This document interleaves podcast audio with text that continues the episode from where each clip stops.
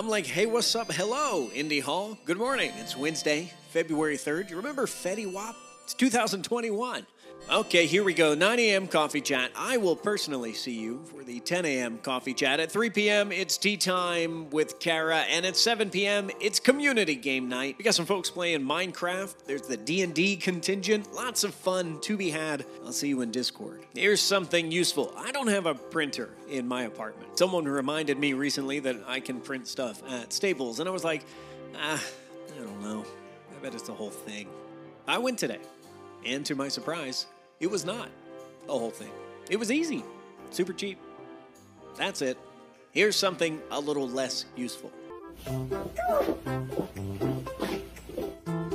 Maybe he's thinking about his younger years. Take care of yourself, take care of each other, and take care of your communities.